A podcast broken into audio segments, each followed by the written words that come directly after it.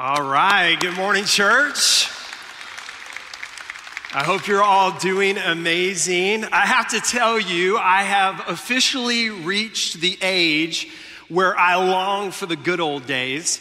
And I'm not that old, but I grew up in the 90s. And when I look at the world today in 2023, I just long for how things used to be.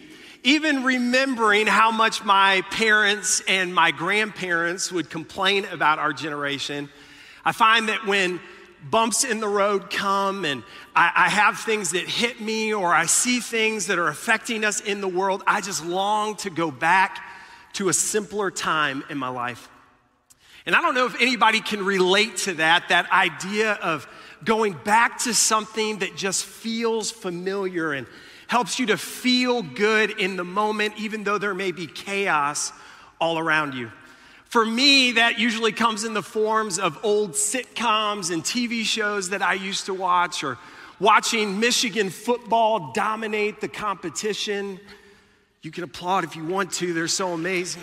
I'm just kidding. A lot of Texas A&M fans in the room that are bitter. That's okay. But I long for things that make me feel good and make me forget my present troubles and make me think about better times.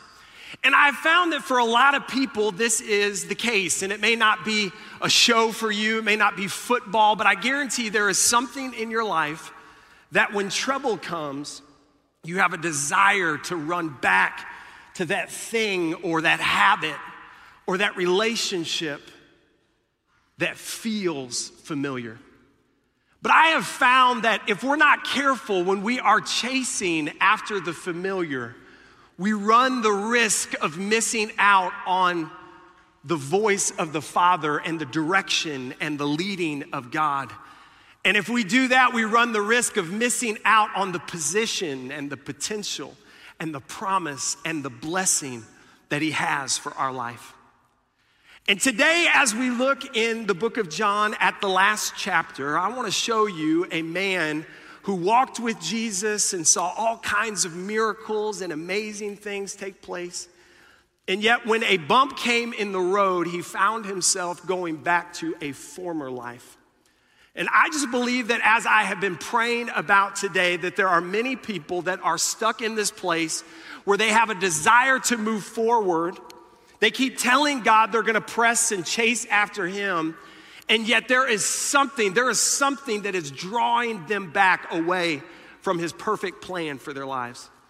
And I just believe that by the power of the name of Jesus, that there are going to be some people that as they step out in faith are going to be set free, are going to be made whole, and their lives are going to be radically changed. Not because of something that I speak, but because of the power of the work of the Holy Spirit in your life. So just before we dive into the Word, would you pray for me? Let me pray for you. And let's just ask God to meet us in this place and to have His way and to do what He wants to do. Dear Heavenly Father, I thank You so much for every individual that is here and for everyone that is watching online. Father, I pray that You would anoint my words. Holy Spirit, I pray that You would help me to speak only what You would have me to speak. And I pray for those today that are caught in a cycle of familiar, chasing after things that maybe aren't Your best for their lives. I pray, God, that by faith today, they might step out and be set free. And we thank You for the miracle-working power of Your Word and what I'm expecting You to do today. In Jesus' name, amen. Amen. John chapter 21, we have been in a series called Christianity 101. And we're going to be looking at the last chapter today. And I want to look at the life of Peter. Peter was a disciple. He was somebody that walked very closely with Jesus. And I find in my own life that I relate really well to Peter. And I relate oftentimes to him, not because he got it all right, but because, in fact, Peter oftentimes got it wrong. He often said the wrong thing and did the wrong thing. And yet, in spite of all of it, God still chose to use him in a powerful way. I find that a lot of people that call themselves believers and Christians, they like to relate to a little boy who slays giants, But they struggle to relate to him when he becomes a man and looks at a woman who is bathing on a roof and finds himself in sin.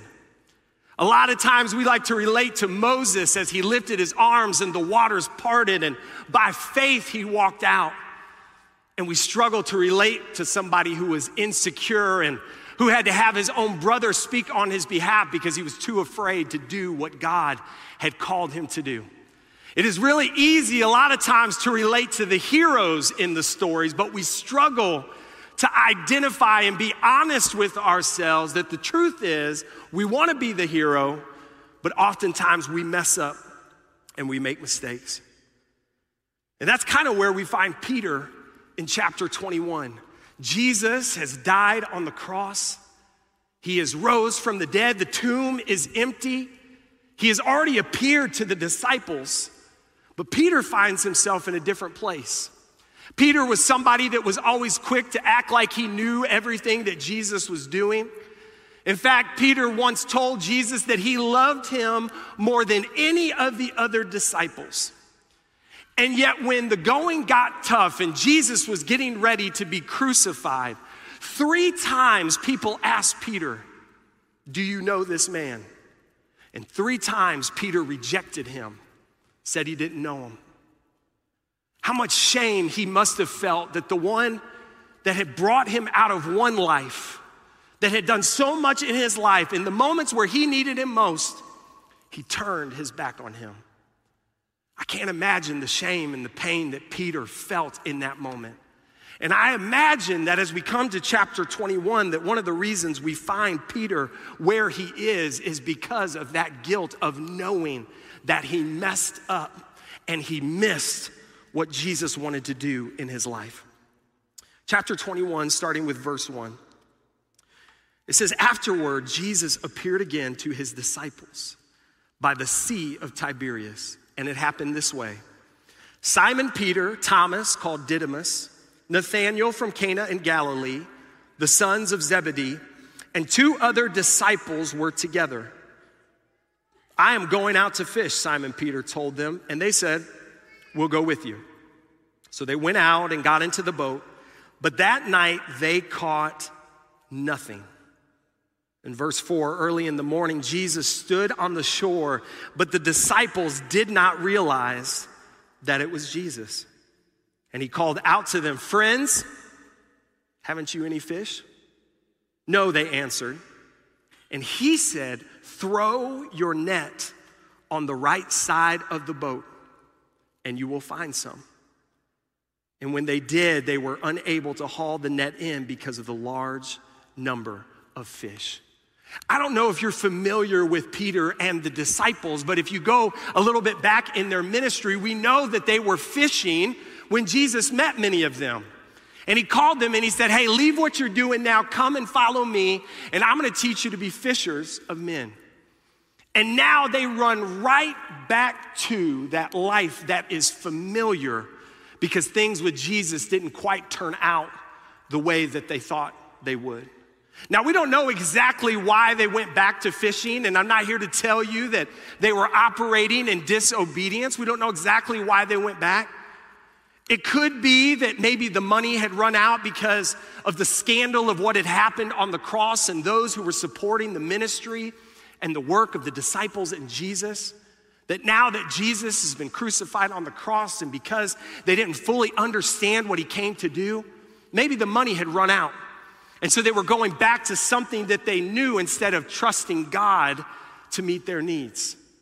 Maybe it was a place where they were going because it was a place where they could steady their minds and hope to hear from God. But I imagine that the reason that Peter went back to fishing was because it felt familiar. And in spite of the chaos and the turmoil that was going on around him, at least he knew fishing. But can I tell you that just because something may seem good, it doesn't make it God. Oftentimes we will chase things that feel familiar in our lives, and it doesn't mean that they're inherently bad, but if God didn't tell you to do it, if God didn't tell you to go there, if God didn't tell you to say it, then it's not of him. And the disciples are struggling because they don't understand that they are meant to live by faith and not by sight. One of the biggest struggles with this generation and people who are alive today is they look at the chaos around them and they say, well, since I can't see God, he must not be working. But I'm here to tell you that even in the midst of darkness, God is there, and God has a purpose and a plan for anything and everything that we walk through in life. And we just have to have the faith to trust him that he'll work it all out. Years ago, I've talked a little bit about this. I was the lead pastor at a church in Syracuse, New York. It was one of the worst seasons and times in my life. I was burnt out. The church people were awful. How many of you know sometimes people are just awful? None of you other people, but sometimes people are just mean and they're hateful. And sometimes people who work in the church are even worse. And I remember I got to the point where I was out for a walk with my dog, and I had only what I could describe as a nervous breakdown. And I came home, and I went into my wife, and I hugged her, and I said, I can't do this anymore. And tears are streaming down my face, and I said, I can't do this. I can't work at this church. I can't serve these people. I can't do this. I can't do this. And I said, this is what we're gonna do. We're gonna pack up the kids, and we're gonna move back to Michigan. And I realized as I was studying this that the place where I grew up, Michigan, is kind of a crutch for me. It's a familiar place. It's a place that reminds me of, with my rose-colored vision looking backwards, it reminds me of sweeter times in my life. And I've realized that anytime I have experienced a bump in the road, whether it was in college, whether it was in my career or at this point with my family, I would run back to Michigan. And in this point in my life, I had decided that I was done with the church. I was done with pastoring. I was done with preaching. I was gonna go get a regular job. Maybe I would attend church somewhere, but I was done with this whole ministry thing. I was gonna live my days in Michigan. My girls were gonna grow up there, and it would all be great. And it felt good.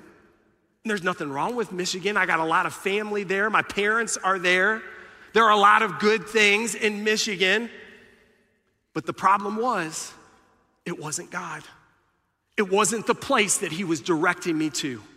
And no matter how many places I applied for, no matter how many times I tried to get a job doing this and that. In fact, when I first got there, I almost got a job doing marketing for the city, doing graphic design and marketing. I can tell you, if you work with me, I'm not good enough to be doing marketing or graphic design for the city. And yet I felt like this will be it. I can drop everything and I can go and do this. And yet right when I was about to accept the job, they ended up closing the door on that and hiring somebody else. And this would happen time and again and again and again. And I got more and more frustrated, and I got more and more angry, until I got to the place where I stopped feeling sorry for myself.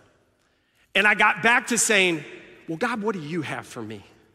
And he reminded me that the same calling that was on my life then is still the same calling that was on my life in that moment. And just because things didn't work out in New York didn't mean that God didn't still have a plan for my life. And if I hadn't put on my pants and pulled up my bootstraps and got back to what God was doing, I wouldn't be standing on this stage today preaching to you.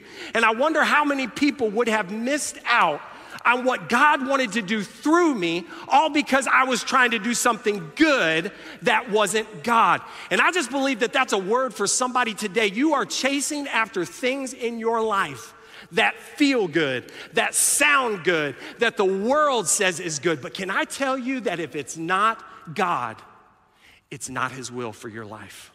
If he's not in it, doesn't matter how hard you try, doesn't matter how hard you work it, it's never going to be blessed. That's what Peter and the disciples are realizing, that what they used to be good at and what they used to do all of a sudden isn't working. All night, the Bible says, they're fishing and they catch nothing. But then Jesus shows up on the scene. And the crazy thing is, Jesus is there and they don't even recognize him. How many of us walk through difficult seasons and we can't even see Jesus in the midst of the mess? But he's there. And Jesus calls out to them and he says, throw your net on the other side of the boat. Now, I can't find anything that tells me that on one side of the boat was better than the other side of the boat. And the truth is, this doesn't really have anything to do with throwing your net on the right side or the left side of the boat. It has everything to do with the difference between leading your life by the guidance of Jesus and leading your life without the guidance of Jesus. Some of us can't understand why things aren't working out, and the truth is because you're not following his voice and what he's commanding you to do. See, when I operate in the familiar and I chase things my way, I am doing things in my own power. But when I walk in faith, I'm living in his power. And how many of you know his power is far greater than anything I can do on my own? I didn't want to talk about this next part, but the Holy Spirit wouldn't let it go. And so I'm going to tell you what he told me, okay? All right, this comes directly from his word. And I'm going to take off the pastor hat for a minute, and I'm just going to talk to you as a fellow struggler in this thing called life. There are many people that are missing out on the favor of God, and they're looking at the economy and the world around us, and they're in full panic mode because they are trying to live their lives and operate in their own power. And I want to give you a tool that will set you free from worrying about the economy if you'll be obedient and do what God's word says. And I know anytime a preacher talks about money, everybody gets real tight, doesn't want to hear it. So you take it or leave it. And when I give advice to people, I say take it or leave it. So you take it or leave it, but I'm going to give you advice that blesses me and my life so that no matter what's going on around me, I stay blessed. And that blessing comes from tithing. Tithing, according to scripture, is the first 10% that we give to God. Do you know why you give it to God? Because it belongs to him. What happens when you keep something that doesn't belong to you? I won't tell you, but I bet you can figure it out. That's what many of us do with God. We want the blessing, but we're not willing to do what he called us to do. But when I tithe, when I give of my finances, it's not that I give 10% and then I'm blessed with the other 90%. It means I give 10% because it belongs to God, and I'm saying I trust you with all of it. That even though it doesn't make sense, because if I do my bills, it shouldn't work for me to pay my tithe and give you what belongs to you. But because you've commanded it, I'm willing to do it. I started tithing when I was 10 years old. My dad began to teach me the principle of tithing, and I have been doing it my whole life. My grandparents, my parents, they tithe. And can I tell you that God somehow always meets our need? Because while some people are panicked and are looking at the economy and their stocks are going down and the gas prices are getting higher and the food is getting higher, I don't worry because I don't operate in that economy. I'm a part of the kingdom economy. And it doesn't matter who sits in the White House. It doesn't matter what the world looks like. I trust in God, and he supplies all of my needs according to his riches in glory. Some of you have the gift of giving, and you don't know it because your hand is shut. But for some of you, if you just release, God would release more to you. I am more blessed today than any time in my life. All because I believe, because I have been faithful to what God has called me to do. And for some of you, the key to you going to the next level is by you tithing. It's by you saying, okay, God, I trusted you with every other area in my life, and now I'm willing to trust you with this. Peter and them caught nothing until they heeded the words of Jesus and did what he called them to do. And the minute they obeyed was the minute that they caught a harvest that was so big that it took multiple men to drag it on the shore. And for some of you that are here today and you are in full-on panic looking at the economy, I'm telling you, if you will just trust in God with your finances, he will meet your needs and he will bless you in a supernatural way. Let's keep going in the text. It says in verse 7 that then the disciple whom Jesus loved. I love this that John writes about himself as the one who Jesus loved. That's just amazing. He's a good man. And he said, "It is the Lord." And as soon as Simon Peter heard him say, "It is the Lord," he wrapped his outer garment around him, for he had taken it off, and he jumped into the water. And the other disciples followed in the boat, towing the net full of fish, for they were not far from shore, about 100 yards. And when they landed, they saw a fire of burning coals, and there were fish on it and some bread. And Jesus said to them, "Bring some of the fish you have just caught." And Simon Peter climbed aboard, and he dragged the net ashore, and it was full of large fish, 153. But even with it, so many, the net was not torn. And Jesus said to them, "Come and have breakfast." None of the disciples dared ask him, "Who are you?" They knew it was the Lord. And Jesus came, and he took the bread, and he gave it to them. And he did the same with the fish. This was now the third time Jesus appeared to his disciples after he was raised from the dead. Notice the difference between when they're on the boat and now they've chased after Jesus. See, when I chase after familiar things in my life and things that Jesus has brought me out of, when we are chasing familiar, it's self-serving. It's all about me. I run back to this because I want to take care of me. And yet the minute we come into contact with Jesus, he serves us. And out of that service to us, I am challenged to then go out and to serve others. Mark chapter 10, verse 45 says it this way: "For even the Son of Man did not come to be served, but to serve, and to give his life as a ransom for many." I'm called to serve. Notice that the fish that they brought on the shore, that didn't make up the meal. When they got there, Jesus had already prepared the meal. All they had to do was add to it. Some of you are sitting on your gifts and your talents. And listen, you can't save anybody. There has never been anything that I have done that has ever saved anybody. It is merely me getting next to Jesus and taking my talents and my giftings and saying, "I want to partner with you so that you can use me to serve other people." And when Peter gets to the place where he sees Jesus, he doesn't walk, he runs. And when he gets there, he doesn't have to do anything because Jesus is already waiting to serve the needs that they have. And that's what Jesus does for us. He serves us. He takes care of us. He feeds us. He provides for us. Why? So that we can have a full belly? No. So that we can then in turn go out and serve somebody else.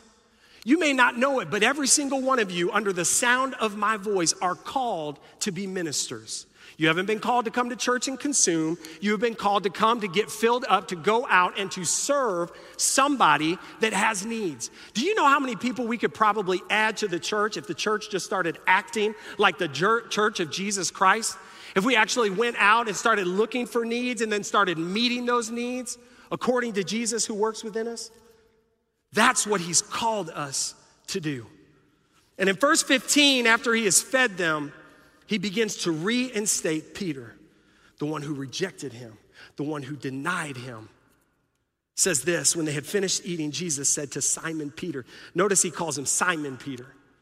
Peter was supposed to be the rock, and yet now Jesus is calling him by his former name, most likely because he hadn't lived up to what Jesus had called him to do.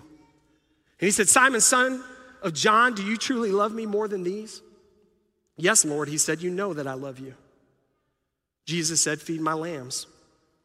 Verse 16, again, Jesus said, "Simon, son of John, do you truly love me?" And he answered, "Yes, Lord, you know that I love you." Jesus said, "Take care of my sheep." The third time he said to him, "Simon, son of John, do you love me?" Peter was hurt because Jesus asked him the third time, "Do you love me?" He said, "Lord, you know all things. You know that I love you." And Jesus said, "Feed my sheep." Isn't it interesting that Jesus asks him 3 times, do you love me? How many times did Peter deny him? 3 times. And I just really believe that Jesus did this, not because Jesus didn't know that Peter loved him, but it was so that Peter could remind himself of the calling that was on his life. I have found that for a lot of people, they keep running back to old things in their lives, not because God hasn't set them free and not because Jesus hasn't forgiven them, but oftentimes because we haven't forgiven ourselves. But if we want to move past the familiar in our lives to chase after faith and to chase after everything Jesus has for us, it requires us to forgive ourselves and to give Jesus our past. Not just the parts that we think we want him to know, but to give it all to him and say, Jesus, I trust you with it. That's a big thing, Peter, knowing what he had done, to continue to say, yes, Jesus, I love you. Yes, Jesus, I care about you. Yes, Jesus, I consider you a friend.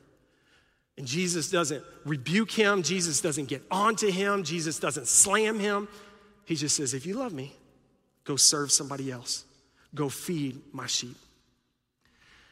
Years ago, I had a pastor speak something over me that wrecked my life because a lot of people don't understand the power of their words. And you may not know it, but your words carry weight and they carry power. And I had a pastor that said to me one time, he said, listen, if you move your kids too much, you're gonna mess them up. You're gonna jack them up. They're gonna hate you. They're gonna turn away from the church. They're gonna want nothing to do with you. And can I tell you that every time my kids act up or I have an issue with them or there is a problem, my mind goes back to those words that he spoke over me, those things that he said to me. And I think to myself, maybe I did mess my kids up. Maybe I did jack my kids up. Maybe I did move them too many times. Maybe in my pursuit of thinking that I was following God, I wasn't following him at all, and I have messed them up. And can I tell you that the most freeing thing that I've been able to come to in my life is to be able to forgive myself and say, God, I've done my best to follow you, and I'm trusting you with the future of my children. Some of you have prodigal sons and daughters, and you are rehearsing over and over and over again the mistakes that you made and the things that you did wrong. And can I tell you, some of you today need to give that over to Jesus. You need to forgive yourself for the mistakes that you've made, and you need to trust your children with God Almighty to bring them home, to bring them in. You need to stop praying that God would use you because maybe you're the voice that won't win them. And you need to start praying, God, bring somebody into their lives that will change them and will make them on fire for you. Jesus says, if you love me, feed my sheep. I want to close with these last few verses. He says, I tell you the truth. When you were younger, you dressed yourself and you went where you wanted. But when you are old, you will stretch out your hands and someone else will dress you and lead you where you do not want to go. And in verse 19, Jesus said this to indicate the kind of death by which Peter would glorify God. Then he said to him, follow me. Can I tell you something? If we want to leave behind the past, if we truly love Jesus, we have to forget what feels familiar, and we got to step out in faith, and we got to follow him. And listen, when Peter denied Jesus the first time, you know why he denied him? Because he was afraid of the pain that was going to come if he admitted to knowing Jesus. He was afraid of being crucified in the same way that he knew Jesus was about to be crucified. And in this moment, Jesus was telling him, there is a cross that is waiting for you, but I still want you to come and to follow me. Matthew chapter 16, verse 24 through 25 says this, that Jesus told his disciples, if anyone would come after me, let him deny himself, take up his cross and follow me. For whoever would save his life will lose it, but whoever loses his life for my sake will find it. Jesus isn't requiring Peter to do something he won't do for himself or something that he hasn't done. In fact, before Jesus reinstates Peter, what does he do? He feeds him. And he says, Peter, in the same way that I've loved you, in the same way that I've restored you, now I want you to go out and do the same. Feed my sheep. follow me. Paul says it this way, that I have forgotten the things that are behind me and I press forward towards what lies ahead of me. Some of you are clinging to what was when Jesus is imploring you to go forward to what he has for your life. And for some of you, you are dragging yourself back because what's back here feels familiar. Peter thought, well, Jesus is coming. He's going to establish this new great thing, and I'm going to be sitting right next to him. He never understood that Jesus didn't come to set up an earthly kingdom. Jesus is the King of Kings. He came to set up a kingdom without end. And he says, Peter, if you love me, follow me. Forget the past. Forget what felt familiar. Forget that fishing thing, that's over. I've called you to something new. And some of you are caught in the tension. You want to live for Jesus. You've told him you'd live for him, but there are some areas in your life you're holding back because you're not really ready to release all control to him. I realize in this text, the greatest thing that Peter did was when he recognized Jesus was standing on the shore. He doesn't wait. He just gets out of the boat and he runs towards Jesus. I wonder if maybe he thought he could walk on water again. He didn't. But this time there was nothing that was going to stop him from getting to the one who gave it all for him. Jesus forgives him. Jesus says, if you love me, now go feed my sheep. And Peter, no matter what comes your way, follow me. I'm telling you, in the days, the weeks, the months, and the years to come, I don't want to give you doom and gloom, but this world is not going to magically get better. It's going to get darker. Hardships are going to get worse. But Jesus' word is, follow him, and he'll take care of you. He'll meet your needs. We just have to trust him, because if we love him, we got to feed his sheep. Would you stand with me as I get ready to close? I'm going to ask the prayer team to come forward, to stand up here at the front. Are there any staff that are here? Listen, I normally wait till the end and I'm like, hey, if you want prayer, just kind of come up whenever and get it.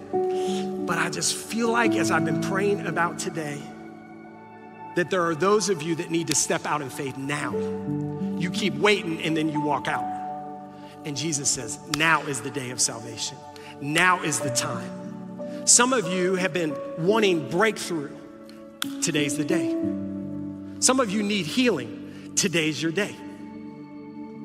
Jesus is already here. His presence is already here. He's waiting on you. You got to take the step. And it's scary because you're worried about what people will think and what people will say about you. But there's something powerful about taking a step of faith. And I'm telling you this morning that Jesus wants to set some people free. I asked Tavarius and the worship team to sing a song and to lead us in a worship song. And it's all about the power of the name of Jesus. You know, I think sometimes we think we have to have some masters of theology to be able to pray. I can tell you, I don't have that, but I know how to pray. Sometimes we think we got to know the Bible forwards and backwards. I don't know the Bible forwards and backwards. In fact, if you ask me something, I'm going to have to look it up. But I know how to pray. And my grandmother taught me something powerful years ago, that sometimes you don't know what to pray and all you need to pray is Jesus. Jesus over your health, Jesus over your finances, Jesus over your relationship, Jesus over your children, because his name has the power to break bondage, to break yokes, and to set people free. And so this morning, all you got to do is come. And the prayer team's just going to begin to speak the name of Jesus over your life. So I'm going to pray for you. And some of you, even now, there's something inside of you that's telling you, I know that's for me, and I know I need to go up there and get prayer. But then there's that other side of you, there's that familiar that's saying, but then people are going to know your business. People are going to think things about you. That's weird. But the Bible says that they will lay hands on the sick and they will recover. I believe that. I believe that God still provides in supernatural ways. I believe that God heals minds and restores and brings peace to storms. So I'm going to pray for you. We're going to dim the lights down. And if you need prayer today, don't walk like Peter. You run down to the front. And let us pray for you. Dear Heavenly Father, I thank you for your word. I thank you for your people. And right now, as we worship and we sing this prayer unto you, Jesus, meet us in this place. And I pray for every heart right now that steps forward in faith. Holy Spirit, I pray that you would move. In Jesus' mighty name, amen.